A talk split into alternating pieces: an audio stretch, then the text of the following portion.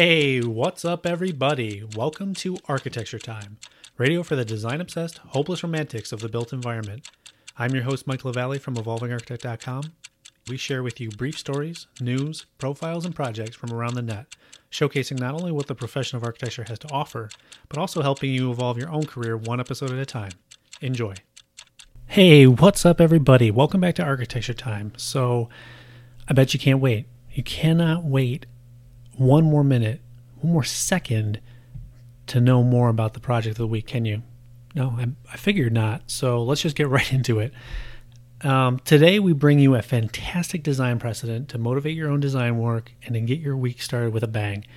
And this week's project of the week is Emerson College Los Angeles by Morphosis. And if you're unfamiliar with Morphosis, it's the firm led by Pritzker Prize recipient Thom Mayne. And if you're not familiar with the firm, I really recommend that you go and you look at their website. They have a very, very robust set of um, documentation, not only of the final products that they come up with, the buildings, the the sorts of projects that you know captivate us in the first place, but they also have a wide range of documentation showing the thought process behind a lot of what they do, um, from models to drawings to. Um, there are a lot of gorgeous photos, but the the breadth of knowledge that's sort of being shared here is a lot, and I think that you can sort of take a lot from just even exploring their website. So that'll be in the show notes. But the reason why we're looking at this project in particular, aside from the fact that I just really like the work that comes out of this firm, is that it's another project that I think captivates the imagination. And it works against a lot of parameters and it finds a way to work within those parameters to create something that's really memorable and really great. It's something special that has won several awards since it was built in 2014 and for good reason. I mean, it's it's a fun little project and it's a project that I shouldn't say little, you know, it's a it's a moderate sized project, but the amount of stuff that has been sort of compacted into the suitcase of the of the overall building is very impressive. And for them to come up with the forms that they do and still get all the program inside the sort of overall shell I'm really impressed. And I think that you'll be impressed too. So I want to essentially read the description from the architects themselves Morphosis and then talk about it a little bit and you know give you some more thoughts based on what I'm seeing in front of me right now um, but also just talk through it a little bit and help you understand why you might want to look at this precedent yourself. A college campus condensed into an urban site. Based in Boston, Massachusetts, Emerson is renowned for its communication and arts curriculum. Located in the heart of Hollywood, Emerson College Los Angeles, ELA, defines the college's identity in the center of the entertainment industry and the second largest city in the United States. The new facility establishes a permanent home on Sunset Boulevard for Emerson College's existing undergraduate internship program that will extend the ELA experience to students studying in any of the seven disciplines that are offered through the School of Communication and the School of Arts. Additionally, ELA will offer postgraduate, certificate, and professional study programs. The new facility will also host workshops, lectures, and other events to engage with alumni and the LA community. Bringing student housing, instructional facilities, and administrative offices to one location, ELA condenses the diversity of a college campus into an urban site, evoking the concentrated energy of East Coast metropolitan centers in an iconic Los Angeles setting. A rich dialogue, a rich dialogue emerges between students' educational background and their professional futures. Fundamental to the Emerson Los Angeles experience, student living circumstances give structure to the overall building, housing up to 217 students, the domestic zones frame a dynamic core dedicated to creativity, learning, and social interaction. Composed of two slender residential towers bridged by a multi use platform, the 10 story square frame encloses a central open volume to create a flexible outdoor room. A sculpted form housing classrooms and administrative offices weaves through the void, defining multi level terraces and active interstitial spaces that foster informal social activity and create cross pollination. Looking out into the multi level terrace, exterior corridors to the student suites and common rooms are shaded by an undulating textured metal scrim spanning the full height of the tower's interior face. Looking to the local context, the center finds provocative precedent in the interiority of Hollywood film studios, where hourly regular facades house flexible, fantastical spaces within, with rigging for screens, media connections, sound, and lighting incorporated into the framework.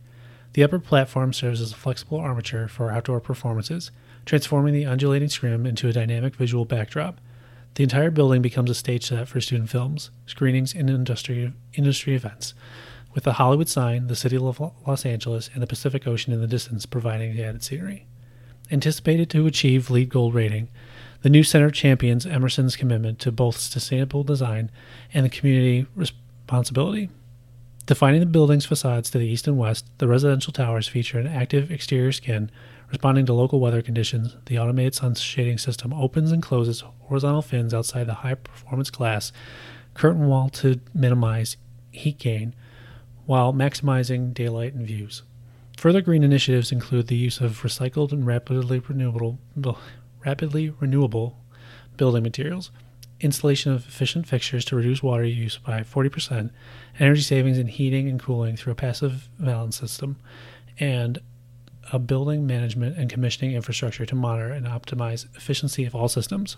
The program includes ground floor cafe and retail, classrooms, screening and mixing rooms, outdoor terraces, housing for 270, 217 students, faculty and staff, amenities including a fitness center, lounge, and kitchen, bike facilities, and three levels of below grade parking. Designed from 2008 to 11, and construction from 2011 to 14. So, the things that really stand out to me are that this is kind of a, a tight a tight block and it has to do a lot of things. You know, it has to be a it has to essentially be a place for all purposes of you know as it starts out a college campus condensed into an urban site housing instructional facilities and admin offices in all one location. Um, and it all has to be sort of condensed into this into this one package. So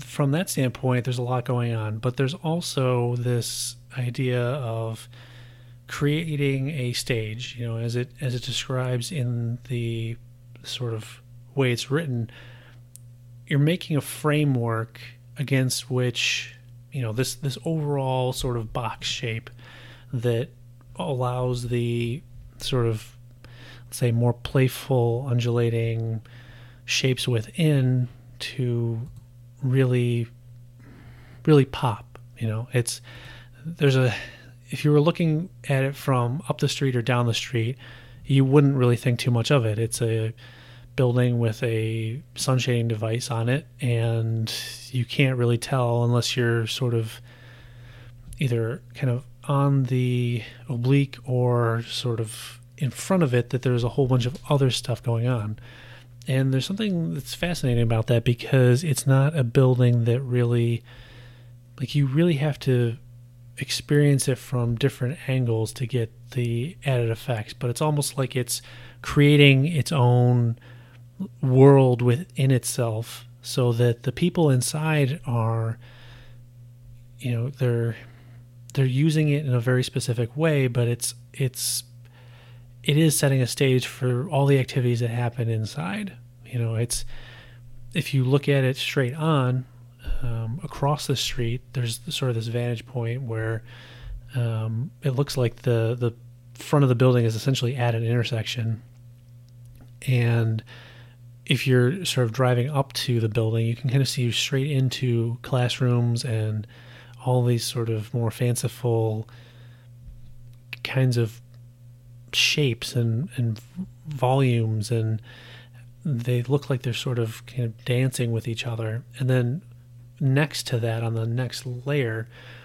it there's like this undulating sort of screen system of of different metal shapes that create this sort of wave-like pattern inside and that creates another level. And then on the outside level of the you know the, the more regular shell there's just this big boxy figure. And because everything is so solid on the very outside edge and the sort of front and back of the actual building itself is something completely different um, there's you can actually see straight through the, the sort of the let's say underneath the top of the building there's like this there's like this void that's sort of allowed to exist um, now this is los angeles so you know you're not worried about as much um, precipitation or rain as you would in other places so they can kind of do these sorts of things but it's this sort of fanciful fanciful um, sort of dreamlike characteristic to the building that uh, really captivates me at least. I think the one thing to sort of take from this is that it's it's a project that is a little bit let's say it's daring. It's captivating as i keep saying. Um, it's a little bit unexpected in some ways because the building depending on where you're coming from looks completely different. Um, when you're standing in this sort of atrium space in the middle, you know, it's a completely different experience than if you were on the, let's say, the outside, um, you know, up or down the street, like I was saying before. You get the sense that there's just this little world that these students get to kind of play in and that they get to experience all their own. And that Emerson, as a college, you know, a satellite college here in Los Angeles, is trying to really make the students and the faculty and the staff all feel like they're in a very creative, energized place so that they can it's essentially facilitating the learning experience and the and the growth of the students and of their educations. And I love this project because it's it's just something that speaks to the power of what architecture can be and you know i highly recommend that you guys look into it more. Again this is the emerson college los angeles center. Um, it's right on sunset boulevard and it's by morphosis architects. And that's really all i have to say about this one. There you know there's obviously a lot going on in terms of sustainability and in terms of the the way that the spaces are designed to maximize the efficiency of the building. But I think this for me is a project more that speaks to let's say a an interest in the unexpected in some ways and and surprise and creating a stage and a framework upon which the people who use the building can really thrive. So there you go.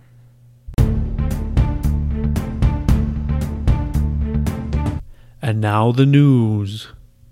Okay, so I just I really like saying that, and maybe it's gonna stick. I, I don't know, but I if you could see me in my little recording office right now, um, I've been testing that for time after time after time, and who knows? Maybe it'll stick, maybe it won't, but for now it's staying. Um, so we got some really great articles to to read through today. Um, important news that I think you'll want to know about, and then we'll discuss. So, this first piece is a somber one, but it's important to remember the person that it's about and not just immediately go to the sadness and the and the the hurt necessarily and the sorrow but to remember the life of this person and to remember sort of the kinds of things I you know I think of an architect's life especially as something that is a this is going to sound a little bit maybe dramatic, but as a as a gift to the world because architects as creatives and as designers are doing their best to make the world a better place and I truly believe that. And I don't think that this person is any exception. And from the outpouring of sort of feelings that I, I've never I never met the gentleman in, in my own life, but seeing all the outpouring of positive feelings and memories of Jon Jackson, I I really feel for his family, and um, you know my heart goes out to anybody who who knew him, and I just wanted to read this uh, obituary that Architect Magazine kind of came up with, and here we go. Jon Jackson, longtime principal at Bohlin Cywinski Jackson, dies at 67. A statement released by the firm highlighted the retired name partner's dedication to education, both within the projects he worked on and his mentorship within the firm. Retired Bohlin Cywinski Jackson, BCJ principal, Jon C. Jackson, FAIA, died on August 17th, according to a statement released by the firm. He was 67. Jackson was born on March 13th, 1951, and went on to earn a B Arch from Rensselaer Polytechnic Institute in 1974. Jackson joined the firm where he would spend his career that same year and became a named partner in 1991. In 2008, Jackson was inducted into the American Institute of Architects College of Fellows. The firm's statement highlighted Jackson's work in education projects including Carnegie Mellon University's Software Engineering Institute 1987 and the Intelligent Workplace at the Center for Building Performance and Diagnostics, Diagnostics 1994. He retired from BCJ in t- 2013. Quote, the breadth and complexity of BCJ's work over the years is a testimony to the skills of Jon Jackson as not only a great individual architect, but of a manager, mentor, motivator, and collaborator, end quote. Dick Rittelmann, a co-founder of Burt Hill, acquired by Stantec in 2010, who died in 2015, once said about Jackson, according to BCJ's statement, quote, Jon has matured from one who creates great architecture to one who creates the environment in which the great architecture can occur. End quote. Jackson's death was pre- preceded by a fellow name member, Bernard Cywinski, who died in 2011. The remaining of the trio, founding principal Pierre Bohlin, FAIA, stepped down from a leadership role last November. Jackson's wife, Roxanne Sherbeck, was also a pr- principal at the firm, and together the couple managed the firm's Pittsburgh office for many years according to a post on the firm's Instagram. Sherbeck died in August of last year. Remembrances and condolences were posted on the firm's announcements of Jackson's death on Facebook and Instagram. So that's the obituary from Architect Magazine, but I also wanted to read sort of a firm description in general from Architect Magazine when in 2010 uh, Peter Bohlin um, was given the AIA Gold Medal and from the architect. Bohlin Cywinski Jackson is noted for elegant and humane design, ranging from modest houses to large academic, civic, cultural, commercial, and corporate buildings. Our principals and staff are deeply committed to active collaboration with our clients, emphasizing thorough research and analysis for each situation's particular human, technical, and economic circumstances. The result is exceptional architecture that resonates within its place. From the beginning, energy efficiency and environmental sensitivity have been integral to the firm's design culture. We continue to innovate, combining advanced building systems to harvest the site's distinct climate and place to make the most of sun for light and heat, wind for ventilation, and the land for insulation. We view sustainable design as the right thing to do ethically, but also as an opportunity to make a richer, more powerful architecture. Since 1965, Bohlin Cywinski Jackson has received more than 625 regional, national, and international design awards, including three Committee on the Environment Top 10 Green Project Awards from the American Institute of Architects. We are also the recipients of the AIA Architecture Firm Award, the most prestigious honor bestowed upon an architectural practice by the Institute. In addition, our founding principal, Peter Bohlin, was awarded the AIA Gold Medal, the highest honor an individual American architect can receive. So, you know, I, I think that this says a lot to the kind of leadership in a in a firm of of this caliber. And again, I I never met Jon Jackson. I didn't have the pleasure of knowing him, but from the, at least the kinds of um, things I've been reading on Facebook, um, it's it's really especially as somebody who I personally think that mentorship is one of the key important um, sort of ways that architects can give back to the profession, you know, to pass it on to basically keep the the progression of the practice of architecture moving is by teaching the generation after us. And in a uh, tweet that uh, Rosa Sheng, FAA, posted, quote, Jon C. Jackson hired me in 1997 to join Bohlin Cywinski Jackson. He was not only just just and fair, but a true champion for my career development and instrumental in supporting what became the San Francisco office where I spent 20 years of my career. Rest in peace, Jon. You are missed. So, I don't think there's anything more to say that, about that, but it's it's a it's a wonderful firm. It's a firm that has done a lot of important work, and um, I I get this feeling that Jon Jackson will be deeply missed. All right, so let's move on to the next article. This is uh, sort of a fascinating take on an observation on fast food chains and the sort of branding that's going on with the kinds of new architecture that's popping up all around the world. And it's entitled Fast Food Slowed Down What's Behind All the Redesigns? And Is It Enough? By Dima from ArchDaily. Some restaurants don't need a review to get attention. You might know them for their longevity, their presence, or even their advertisements. But most importantly, whether it's their grand luminous logo or the building's prominent architecture and color palette, these franchises are more or less the same. The menu, the music, the interior design, etc. Wherever you are, be it London, Lima, or Lahore. Recently, however, a few of these places have begun to shift away from the quote architectural stamp end quote that they use in all their branches, hiring design firms to rebrand their restaurants and by extension their image this bespoke approach can result in outposts that are typically site specific, understated, and individual. For users, it may be a point of curiosity, a reason to revisit what you think you already know. For the brand, it's an attempt to cater to the evolving tastes, culinary and otherwise, without having to alter the core product. The end result? A high end looking restaurant that still caters to all. When designing a restaurant, regardless of the type of cuisine, two factors must be considered the first is the narrative, or the concept behind the design. The second is the operation and functionality of the space. Designing a restaurant from interior to facade is about having a solid concept that encapsulates the restaurant's identity. In successful cases, this permeates throughout the entire space, even down to the details. To be able to provide customers with a proper experience, many questions have to be answered. What should guests see, hear, or smell when they arrive? How should they enter the restaurant and be seated? How many tables are there and how distant are they from one another? How is the food delivered? Casual and fast food establishments are all about providing a quick service with quick turnover, and the operating operations have historically been designed to a science and implemented almost rig- as rigorously.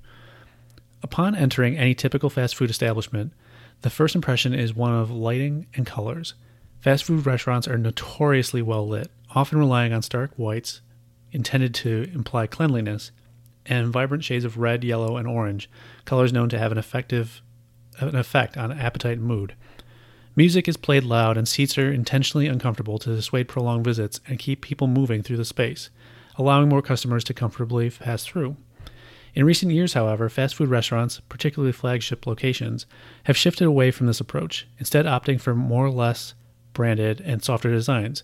The overall operational system, however, is left intact as the aim of these renovations is not to change the business or core product, but to catch up with the evolving tastes of the clientele. Perhaps the most famous example of fast food redesign comes from Rotterdam based Mei Architects. Their take on the brand, renovating what was once known as Rotterdam's ugliest building, renovated a typical mid century fast food joint into a glowing light box on the corner of one of the city's main boulevards. The two story structure boasts a spiraling stair and is clad in perforated gold panels allowing the building to shine in the day and glow after sundown. The building is not just a successful example of brand design redesign, but also of timely urban intervention. It was completed at nearly the same time as OMA's Timmerhaus, Huis, located just around the corner. Quote, Our task was to redesign the McDonald's and make it blend into its surroundings. The new building volume has been carefully detailed and articulated to open up the views of the monumental post office behind it. As a result, the pavilion has the most compact possible core with glazed facades all around. A fully transparent lobby with entrances on three sides makes it seem as though the public space flows through the building. Mei Architects. End quote. McDonald's Champs Elysees, Paris, France. When Patrick Norguet was put in charge of rebranding the McDonald's franchise in France, he made sure that each branch reflected the nature of the site and catered to the people's needs, all while stay, staying loyal to the McDonald's brand. The Champs Elysees location is an exercise in tasteful restraint, moody lighting, and a welcoming atmosphere that extends beyond the register. Since the boulevard is lavish, high quality area, the vibrant and occasionally garish reds and yellows, typically of the brand, were included only periodically in concrete panels and metal sheets, offering texture and sheen as well as tone. Quote, this project came about as a result of the new study carried out over two years of the major changes of our time, the integration of new habits and new technologies. It has a radical and resolutely modern approach that affords clients of the Champs Elysees location a high quality setting and convenience of use on two levels inside of the new deck outside. Patrick Norguet. McDonald's, Batumi, Georgia. Where other projects pers- pursued an approach of subtlety, perhaps one of the more architecturally daring projects comes from architect Giorgi Khmaladze. His interpretation of McDonald's brand, located in Batumi, Georgia, entwines the architecture of the restaurant with the urbanism of its surroundings. The restaurant, situated on two levels, one particularly underground, is a spiral of glass whose backside hides, of all things, a fuel station. Quote, Given the central location and therefore importance of the site, it was decided to give back as much as possible for recreation to the city by limiting the f- footprint of the building and vehicular circulation.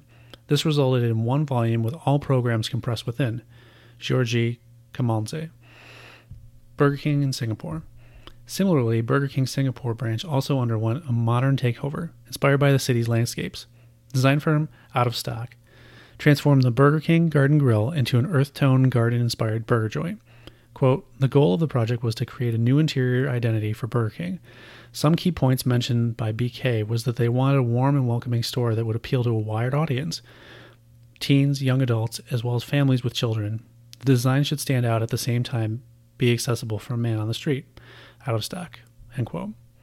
Starbucks, Chelsea, New York City.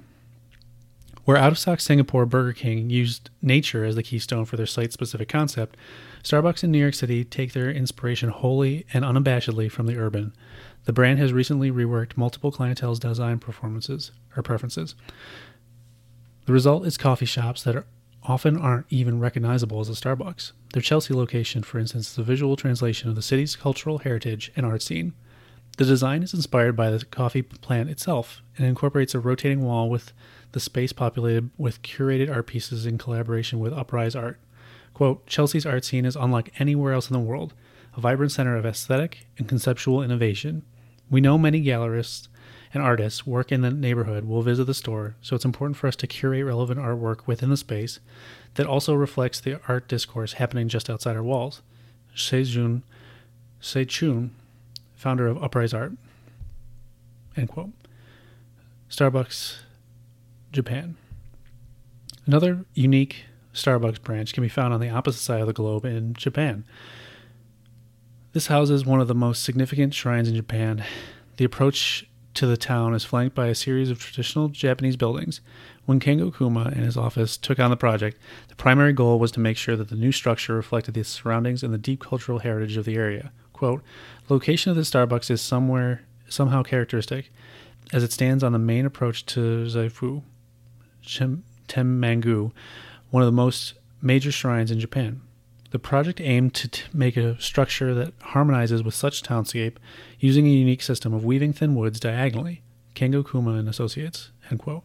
While these examples suggest an evolving approach from the brands, it's notable that they are changes to the architecture, not to product or operations.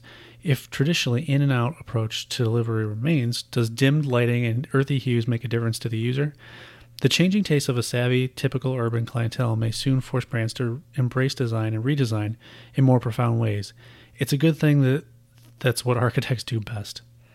So, I really like this article because it it well, first of all, it brings you sort of out of the norm projects from you know the biggest brands in the world McDonald's, Starbucks, Burger King, and a lot of these are in very sort of urban areas. They're in very um, high traffic areas, and it's interesting because they they all elicit sort of a, a, a very high quality flair to them. You know, the, all the the same sort of branding colors and sort of general identity is there, but the the brand takes on something a little bit more because the architecture is allowed to flourish and and embellish on the, the high quality materials and the and the forms to create something that's unexpected to, to show you something that is a little bit above and beyond. And you know it's not that some of these restaurants don't have nice stores otherwise but there's something about looking at an image um, like from this Burger King that's in Singapore and thinking to yourself, why can't all of them be this way? Um, even if, you know, the one contention at the end of the article is like basically, okay, they're doing all this great stuff, but at the end of the day, it's still a Starbucks, it's still a Burger King, it's still a McDonald's, they still operate essentially the same. And on the one hand, yes, I, I agree that that's probably the case, but there's something about the quality of the architecture that at the very least if if this is the path that it's going on, it it's better than the alternative where you have these sort of cookie cutter boxes that just sort of pop up and those become the stores and the shops and the and the everyday things you know there's a there's a an extra level here of care to the materiality to the quality that I think personally is uh, a lot of the the grab for somebody to walk into one of these shops. You know, if I walked by a, I don't really like um, necessarily eating a lot of fast food anymore, but I I think that if I was walking by, I'd at least be intrigued because it's not it's outside the norm. And although it's sad that it has to be that way, that there's so many of these other sort of generic versions of these restaurants out in the world, the fact that there is a, a care or an effort to it really sort of draws you in. It's the same way I think about like the Apple Store when you go to your local mall. It's it's something that is different than a lot of the other shops because it's very open. It's very um, pure in many cases, and everything's just sort of out there, you know, for you to look at. And there's lots of clean lines and there's lots of glass, and it's just something that's appealing to the eye. So, at the very least, I think that they have something here in terms of what they're doing for the design and bringing that into the forefront of of their branding. And I guess we'll have to see if it works, but for me, it's it's working pretty well. Our final story comes from ArchDaily by Niall Patrick Walsh. Snøhetta's A House to Die In, blocked by Oslo councillors. Oslo councillors have voted to halt the Snøhetta design A House to Die In, located on the grounds of painter Edward Munch's former house and workshop in western Oslo. The recent vote, reported by Norwegian newspaper The Local, would appear to put an end to the eight year collaborative process be- between Snøhetta and Norwegian artist Bjarne Melgaard. A House to Die In has become the most controversial building proposal in recent Norwegian history due to its architectural form and how it honors the legacy of one of Norway's most famous artists. The scheme was designed by Snøhetta and Melgaard to be both a sculptural piece and a house for Melgaard and his parents. Throughout the near decade long design process, the scheme has gone through several interactions and placements, with Melgaard previously agreeing to move the house so that only the access road would encroach on public land. While accepted by national and city conservation authorities, the new plans have been rejected by the city's politicians, who say the project's placement is their concern rather than the architectural form. Quote, We want the site where the death house was intended to be placed to remain to a green area for the benefit of the local population, and we encourage Bjarne to find a new site for the project. Oslo City Council statement. End quote. Reacting to the news, Melgaard told the Aftenposten newspaper, quote, There is great opposition to new things in Norway, end quote. The scheme was generated much editorial discussion as of late, with the New York Times describing the building as a UFO, Earlier this year, the project was put on public display by Selvig Art Collection, showcasing the art- artistic process of designing the unique home. You can read a deeper explanation as to why a house to die in is one of Norway, Norway's most controversial buildings in recent coverage um, in another article that I'll leave in the notes as well. And it's a it's a fascinating project. It's a weird project. By no means is it um, a let's say an, uh, what you would quote call a normal building. Um, it's it looks like a I mean, New York Times description of it looking like a UFO isn't completely off base. It looks like a large sort of rock formation with sort of um, light lines kind of permeating throughout, almost like it's a um, uh, like a a dark sort of like let's say um, I'm trying to think of the the right kind of stone here, but maybe like a like a almost like a charcoal um, that has light kind of emanating throughout it, and it's sitting resting on top of these sort of uh, sculptural creatures that look like they came out of some kind of um, abstract vision, um, very sort of animal like and and they're very creative but it's it's very it's very intense as a as a graphic as an image as an image and it's something that isn't probably easy to take in and I don't know if necessarily the entire story is here in terms of how all this is un, unveiling but really what it comes down to is that this project is really important to the people of Norway.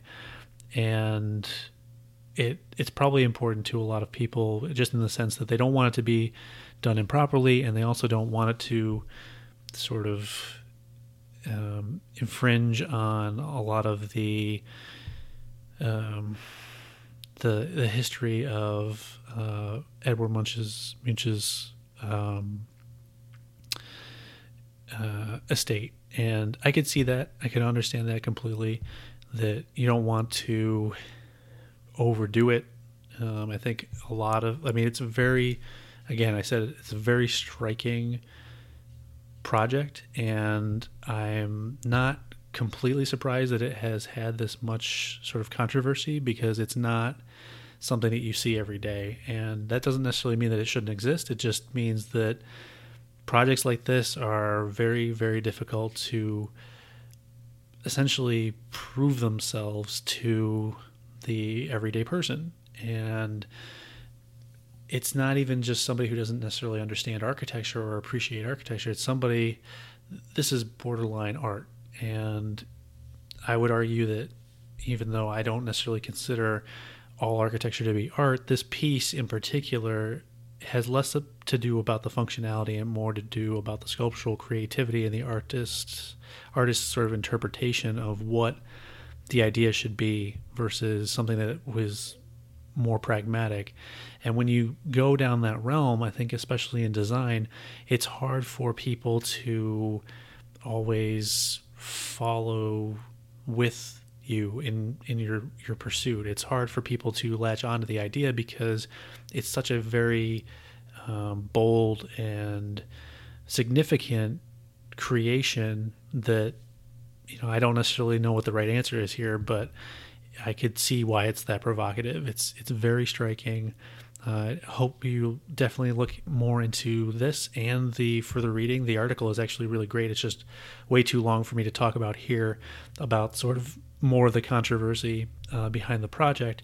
And again, it'll be in the show notes. And I hope you enjoyed these stories through today. Um, I know I had a lot of fun uh, reading them and, and sharing them with you guys.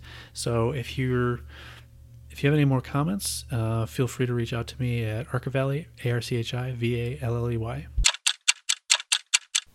All right, so let's talk a little bit about careers in the Career Corner here.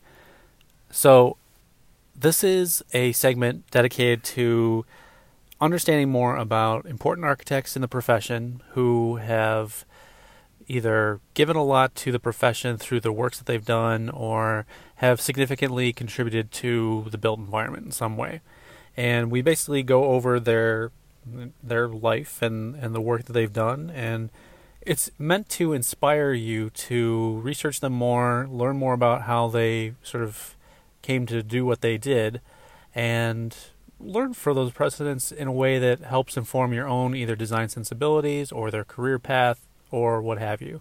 So today we have a very important character on the docket, and that is Mies van der Rohe. And I really like Mies. You know, uh, Mies gets some flack sometimes. You know, maybe maybe a little bit too uh, too minimalist, but I think overall his work is very very pure and very clean and very uh, straightforward in a lot of ways, and the detailing is extraordinary in a lot of his projects, Barcelona Pavilion, uh, etc. And there are just a lot of things to like about Mies. So, let's talk about Mies. Ludwig Mies van der Rohe, original name Maria Ludwig Michael Mies, born March 27, 1886 in Aachen, Germany, died August 17, 1969 in Chicago, Illinois. German-born American architect whose rectilinear forms, crafted in elegant simplicity, epitomize the international style of architecture. Early training and influence. Ludwig Mies, he had added his mother's surname, van der Rohe, when he had established himself as an architect, was the son of a master mason who owned a small stonecutter's shop. Mies helped his father on various construction sites but never received any formal architectural training. At age 15, he was apprenticed to several Aachen architects for whom he sketched outlines of architectural ornaments, which the plasterers, plasterers would then form into stucco building decorations. This task developed his skill for linear drawings, which he would use to produce some of the finest architectural renderings of this time. In 1905, at the age of 19, Mies went to work for the architect in Berlin, for an architect in Berlin, but he soon left his job to become an apprentice with Bruno Paul, a leading furniture designer who worked in the Art Nouveau style for, of the period. Two years later, he received his first commission, a traditional suburban house. Its perfect execution so impressed Peter Behrens that Germany's most progressive architect that he offered the 21 year old Mies a job in his office, where, at about the same time, Walter Gropius and Le Corbusier were also just starting out. Behrens was a leading member of the Deutscher Werkbund, and through him, Mies established ties with this association of artists and craftsmen, which advocated a marriage between art and technology. The Werkbund's members envisioned a new design tradition that would give form and meaning to machine made things, including machine made buildings. This new and functional design for the industrial age would then give birth to the a culture, That is, a new universal culture in a totally reformed man made environment. These ideas motivated the modern movement in architecture that would soon culminate in the so called international style of modern architecture. In Berlin, Mies was influenced by Behrens' emulation of the pure, bold, and simple neoclassic forms of the early 19th century German architect Karl Friedrich Schinkel. It was Schinkel who became the decisive influence on Mies's search for an architecture of Gesamtkultur. Throughout his life, the elegant clarity of Schinkel's building seemed to Mies to embody most perfectly the form of the 20th century urban environment. Another decisive influence was Heinrich Petrus Berlage a pioneer of modern Dutch architecture, whom Mies met in 1911. Berlage's work inspired Mies's own love for brick, and the Dutch master's philosophy inspired Mies's credo of architectural integrity and structural honesty. With regard to structural honesty, Mies would eventually go further than anyone else to build to make the actual rather than apparent or dramatized supports of his buildings their dominant architectural features. Work after World War I. During World War I, Mies served as an enlisted man, building bridges and roads in the Balkans. When he returned to Berlin in 1918, the fall of the German monarchy and the birth of the democratic Weimar Republic helped inspire a prodigious burst of new creativity among modernist artists and architects. Architecture, painting, and sculpture, according to the manifesto of the Bauhaus, the avant garde school of the arts just established in Weimar, we're not only moving towards new forms of expression, but we're becoming internationalized in scope. Mies joins in several modernist architectural groups at this time and organized many many exhibitions. but there was virtually nothing for him to build.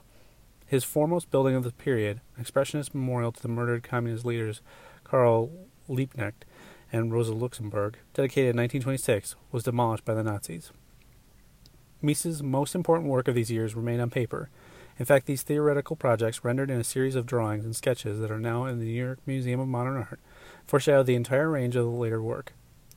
The Friedrichstrasse office building, 1919, was one of the first proposals of an all steel and glass building and established the Miesian principle of, quote, skin and bones construction, The glass skyscraper, 1921, applied his idea to a glass skyscraper whose transparent facade reveals the building's underlying steel structure. Both of these building designs were uncomprom- uncompromising in their utter simplicity. Other theoretical studies explored the potentials of cr- concrete and brick construction and of the De Stijl form and Frank Lloyd Wright concepts. Few unbuilt buildings surpassed them in a variety of ideas and their influence on the development of the architecture of the time. This influence was apparent at the first post war Werkbund exposition at Weissenhof near Stuttgart in 1927. The exhibition consisted of a housing demonstration project planned by Mies, who had by then become the Werkbund's vice president. Europe's 16 leading mo- modernist architects, including Le Corbusier, Mies himself, designed various homes and apartment buildings, 33 units in all. Weissenhof demonstrated above all that the various architectural factions of early post-war years had now merged into a signal, signal, single movement. The international style was born. Though not a popular success, the exposition was a critical one, and Europe's elite suddenly became t- began to commission modern villas such as Mies's Tugendhat House, 1930, at Brno, now in Czech Republic. Perhaps Mies's most famous executed project of the interwar period in Europe was the German Pavilion, also known as the Barcelona Pavilion, which was commissioned by the German government of, for the 1929 International Exposition in Barcelona, demolished 1930, reconstructed 1986. It exhibited a sequence of marvelous spaces by on a 175 by 56 foot travertine platform, partly under a thin roof and partly outdoors, supported by chrome steel columns. The spaces were defined by walls of honey-colored onyx, green Tinian marble, and frosted glass, and contained nothing but a pool, in which stood a sculptural nude and a few of the chairs Mies had designed for the pavilion. These cantilevered steel chairs, which are known as Barcelona chairs, became an instant classic of the 20th century furniture design. In 1930, Mies was appointed director of the Bauhaus, which had moved from Weimar to Dessau in 1920, 1925. Between Nazi attacks from outside and left wing student revolts from within, the school was in a state of perpetual turmoil. Though not to cut out to be an administrator, Mies soon won respect as a stern but superb teacher. When the Nazis closed the school in 1939, Mies tried for a few months to continue it in Berlin, but modern design was, hope- was hopeless as a cause in Hitler's totalitarian state, as was political freedom. Mies announced the end of the Bauhaus in Berlin late in 1933 before the Nazis could close it. Mies in America. Four years later, in 1937, again after working mainly on projects that were never built, Mies moved to the United States. Soon after he arrived in the country, he gained an appointment as director of the School of Architecture at Chicago's Armour Institute, later the Illinois Institute of Technology. Mies served as the school's director for the next 20 years, and by the time he retired in 1958, the school had become world renowned for its dis- disciplined teaching methods as well as for its campus, which Mies had designed in 1939 41. A cubic simplicity marked the campus buildings, which could easily be adapted to the diversified demands of the school. Exposed structural steel, large areas of glass reflecting the grounds of the campus, and a yellow brown brick were the basic materials used. The many commissions that his architectural office received after World War II gave Mies unique opportunities to realize large scale projects, among them several high rise buildings that are conceived as steel skeletons sheathed in glass curtain wall facades. Among these major commissions are the Promontory Apartments in Chicago, 1949, the Lakeshore Drive Apartments, 49 to 51, in that city, and the Seagram Building, 56 to 58. In New York City, a skyscraper office building with glass, bronze, and marble exterior that Mies designed with Philip Johnson. These buildings exemplify Mies's famous principle that less is more, and demonstrate, despite their austere and forthright use of modern materials, his exceptional sense of proportion and his extreme concern for detail. The international style, with Mies its acknowledged leading master, reaches zenith at this time. The United States in the 1950s had a faith in material and technical progress that seemed similar to the earlier German notion of Gesamtkultur. Miesian influenced steel and glass office buildings appeared all over the United States and indeed all over the world. It, late work. In the 1960s, Mies continued to create beautiful buildings, among them the Bacardi Building in Mexico City, 1961, One Charles Center office building in Baltimore, 1963, the Federal Center in Chicago, 64, Public Library for Washington, D.C., 67, and most museum of all, the Gallery of the 20th Century, later called the New National Gallery in Berlin, dedicated in 1968.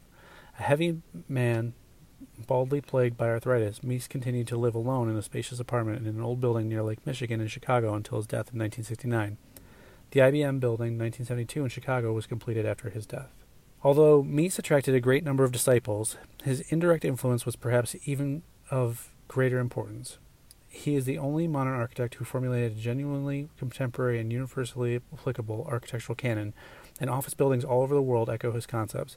His work eventually became, came under criticism in the 1970s for rigidity, coldness, and anonymity, but it was Mies's declared choice to accept the nature of the 20th century industrial society and express it in his architecture. So, that's Mies in a nutshell. And I think the things to unpack here a little bit are he he worked in the sense that projects and architecture were to represent sort of the the machine for living. And this is very very um, clear in a lot of the projects that he he worked on. The crown hall at iit barcelona pavilion uh, farnsworth house and the um, the new gallery in berlin of all these projects, I've actually only been to the uh, gallery in Berlin uh, personally, and well, uh, no, I would say I've actually also been to the Seagram building, but all the other projects I've I've really only seen in, in drawings and, and photos, but they evoke a lot of the same uh, qualities, and I think that's one of the things I respect the most about his style is that it's not necessarily that it's consistent from one thing to the next, but that you can see the kind of rigor that goes into a lot of the projects from one to the next, experimenting with that style and allowing the style to sort of come forth um, as he goes from project to project. You know, the Farnsworth House, in a lot of ways, is a, in my opinion, a much better project than it would have been had he been, um, you know, built another 30 years before that.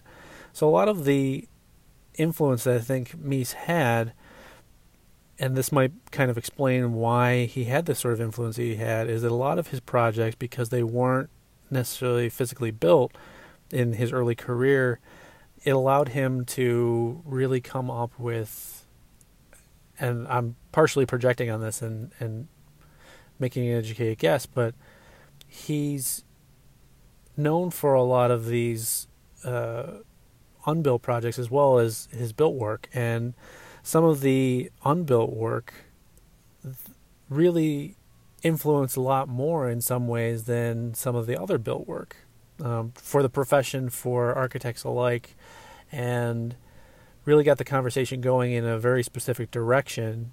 You know, eventually it it sort of comes back on itself and you know in the 60s 70s it's it's not as clear anymore about what the purpose is of all of the sort of clean geometry and whether or not it's too cold or um, whether or not it, there should be more use of color somehow or materiality in a in a different way that's not machine like but overall the the idea that this is a an architecture of a, certain time that influenced most of what I would say would be the entire last century, and still today, it's it's a it's a great person to look into more, and uh, he's a a very uh, formidable architect in terms of the the designs that he made, the theories that he proposed, and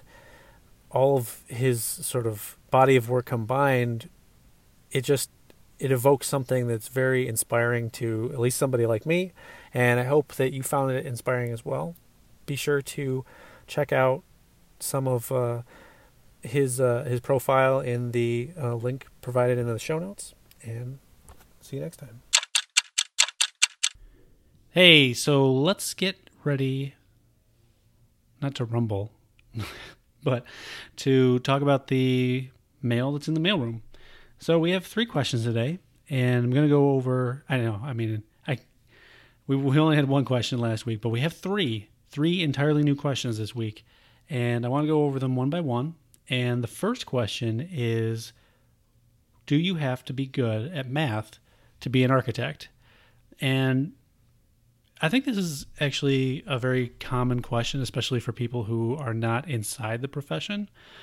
But I, th- I think it comes from the fact that it's assumed that the architects are more engineer like. I think it, there are architects who take a lot of that on, but there are also architects who tend to use math maybe more in a programming sense or a in terms of programming spaces and calculating square footages and areas and things like that and financial things but less about the actual calculations for building. Now that might be controversial when i say that but i think in a lot of instances and in a lot of jobs that i've had personally the firms i've worked at have basically had structural engineers as consultants and they've basically done a lot of the calculations themselves. Now that doesn't mean you don't know need to know the calculations or need to know how to get to the answers.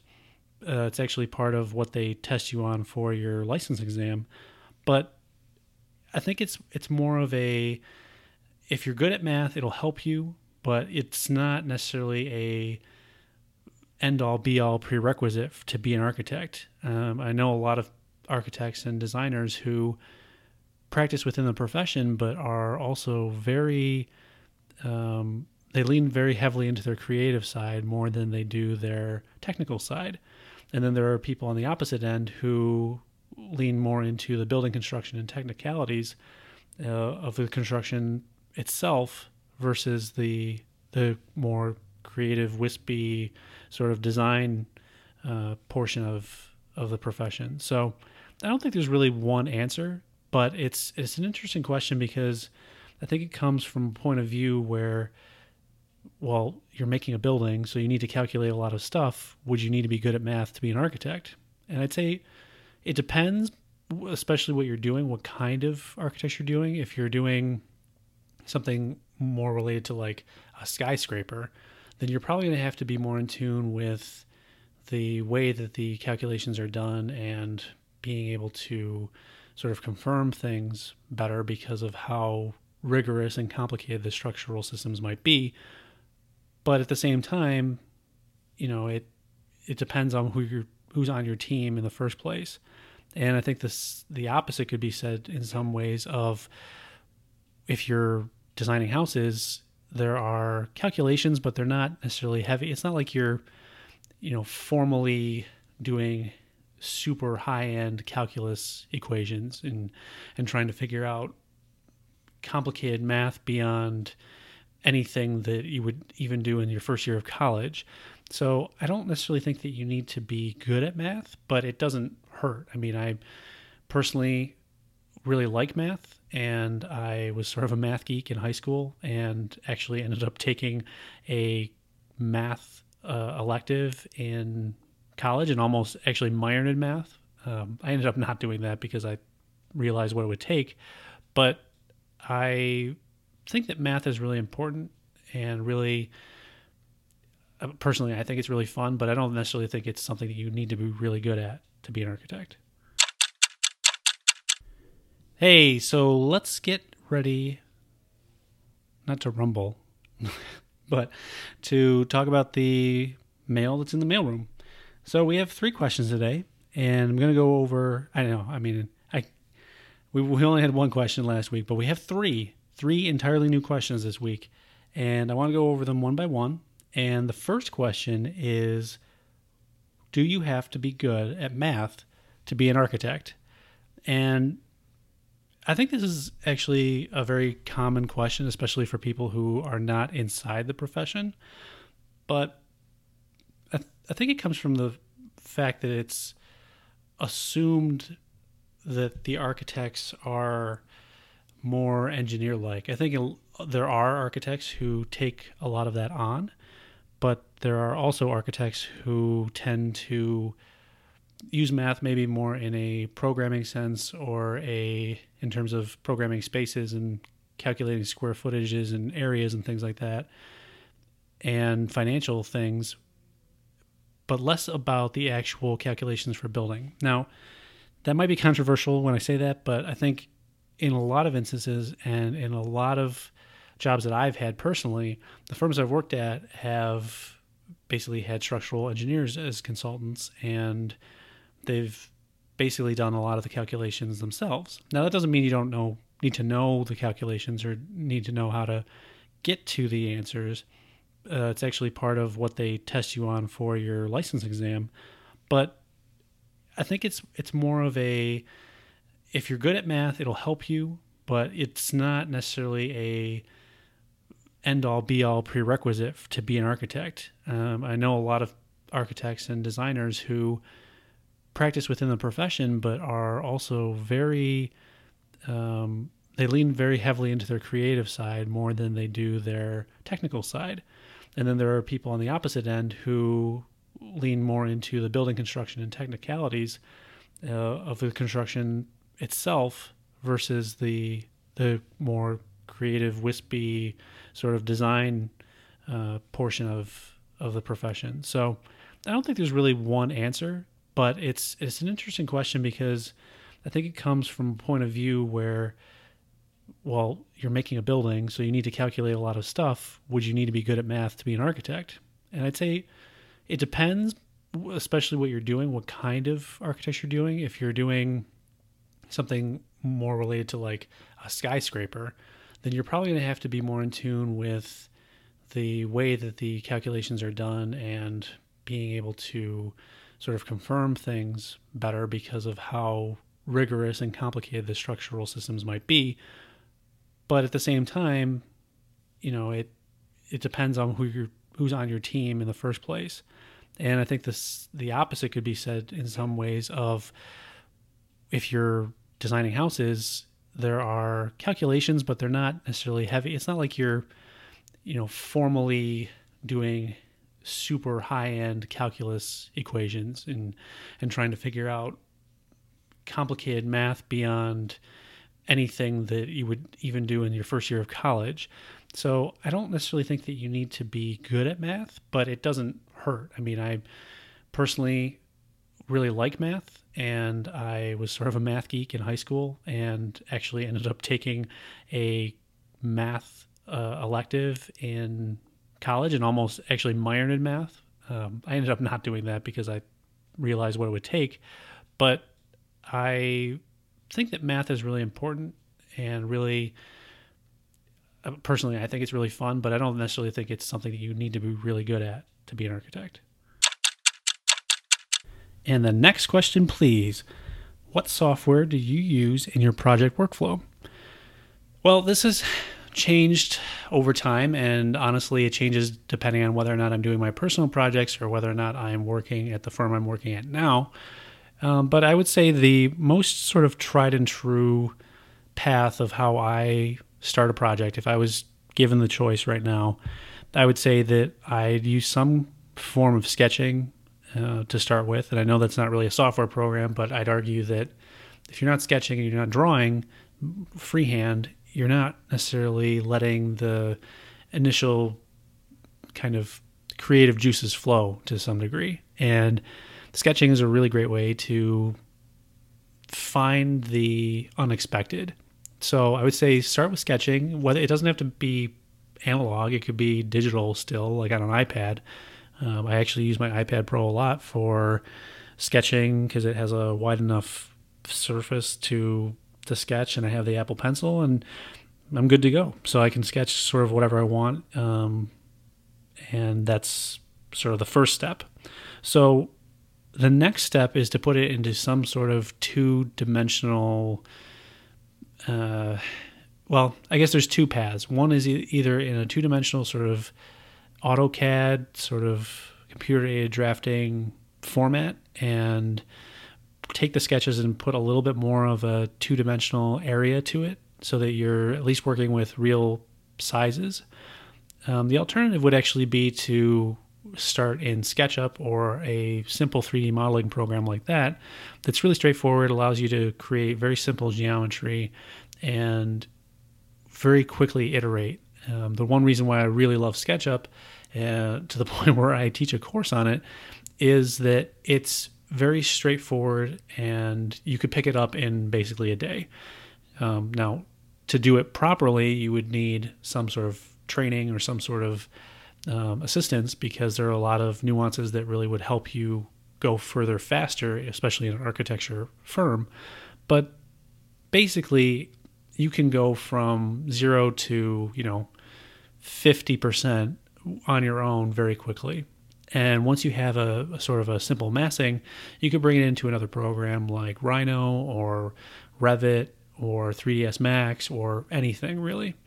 And that would be sort of the next step, I'd say, is actually bringing it into something that you can experiment and play around with in a more technical setting so that you are now you're in a, a realm of okay this has to be built this has to be real so what are we going to do now? And you're adding thicknesses to walls they might still be fairly generic but you're you're creating and establishing a rule set and a set of parameters for the type of construction that you can do and the types of systems whether you know you're using columns or you're using uh, bearing walls or you're using whatever kind of system you want whatever kind of materials you want you're bringing real world logic systems into play. And then the last sort of setup would be um, whether you're going into um, construction documents or you're going into renderings, I guess it depends on how far you're really taking the project, is you can either use internal um, sort of plugins like V-Ray um, or things that you can you know export the program or the model to entirely and and work with it there. So you know if you were working in revit for example, and you didn't want to use the internal renderer and you didn't want to use a plugin, you could send that file to 3ds Max and use more of the um, higher end rendering uh, components in that software to really let your project shine. And there's, you know, today it's different than it was even 10 years ago. There are so many plugins and so many gadgets and and quirky new programs that there's so many choices that it's almost a little bit overwhelming. But I would say that's generally my workflow. I'd start with sketching, put it into either a two, simple 2D program like AutoCAD or a simple, straightforward 3D program like SketchUp. Then bring it into something like Revit, where I'm going to actually do more drafting and, and modeling of a real world scenario. And then from there, whether or not you're doing construction documents, you could still keep it in Revit or you could export it into another 3D program or render it internally in in Revit, and you have kind of a full package there. So there's not too many programs that you really need to practice architecture in terms of the, the actual design portion and, and the drawing and drafting portion, but that might give you a sense of sort of what at least one architect does. And the last question what is something you deal with on a regular basis as an architect? It's it's funny. I, I have a couple different answers, but I think the one thing that is sort of the through line is I deal with people on a regular basis, and it might not seem that way, especially from somebody who's not working directly in the profession. But like most jobs, you're usually working with or for or on behalf of other people. You know, I'm working with clients every day. I'm working with uh, my team every day. You know, I I manage people and I have people above me who rely on me to do certain things. And one of the things that I think is a, a very important skill to learn very quickly is being able to communicate well and negotiate with all of the different types of people that you'll encounter. I mean, you might have somebody who is your supervisor who is one type of person, and then have another supervisor who you know, work with maybe a year from now and they'll be a completely different type of person. Same role, same level of supervision over you, but you are working with personalities and types of people, not just the roles that they're in. And that goes the same way, you know, on the opposite end. If you have people that you're are working with you or for you to help you get the job done, you know, one person might have a very specific skill set, be able to render really quickly in Photoshop, but not really know how to put a building together. And somebody might be coming from a construction trade where they know a lot more about the building of stuff, but they don't have a good sense of either uh, high design quality or they don't have the sensibility yet to at least take something from the conceptual level and put it into reality. You know, I think one of the issues is that because there's so many different personality types, every time you meet a new person or you work with a new person, you start to create this library of archetypes almost of people that you meet, people that you understand.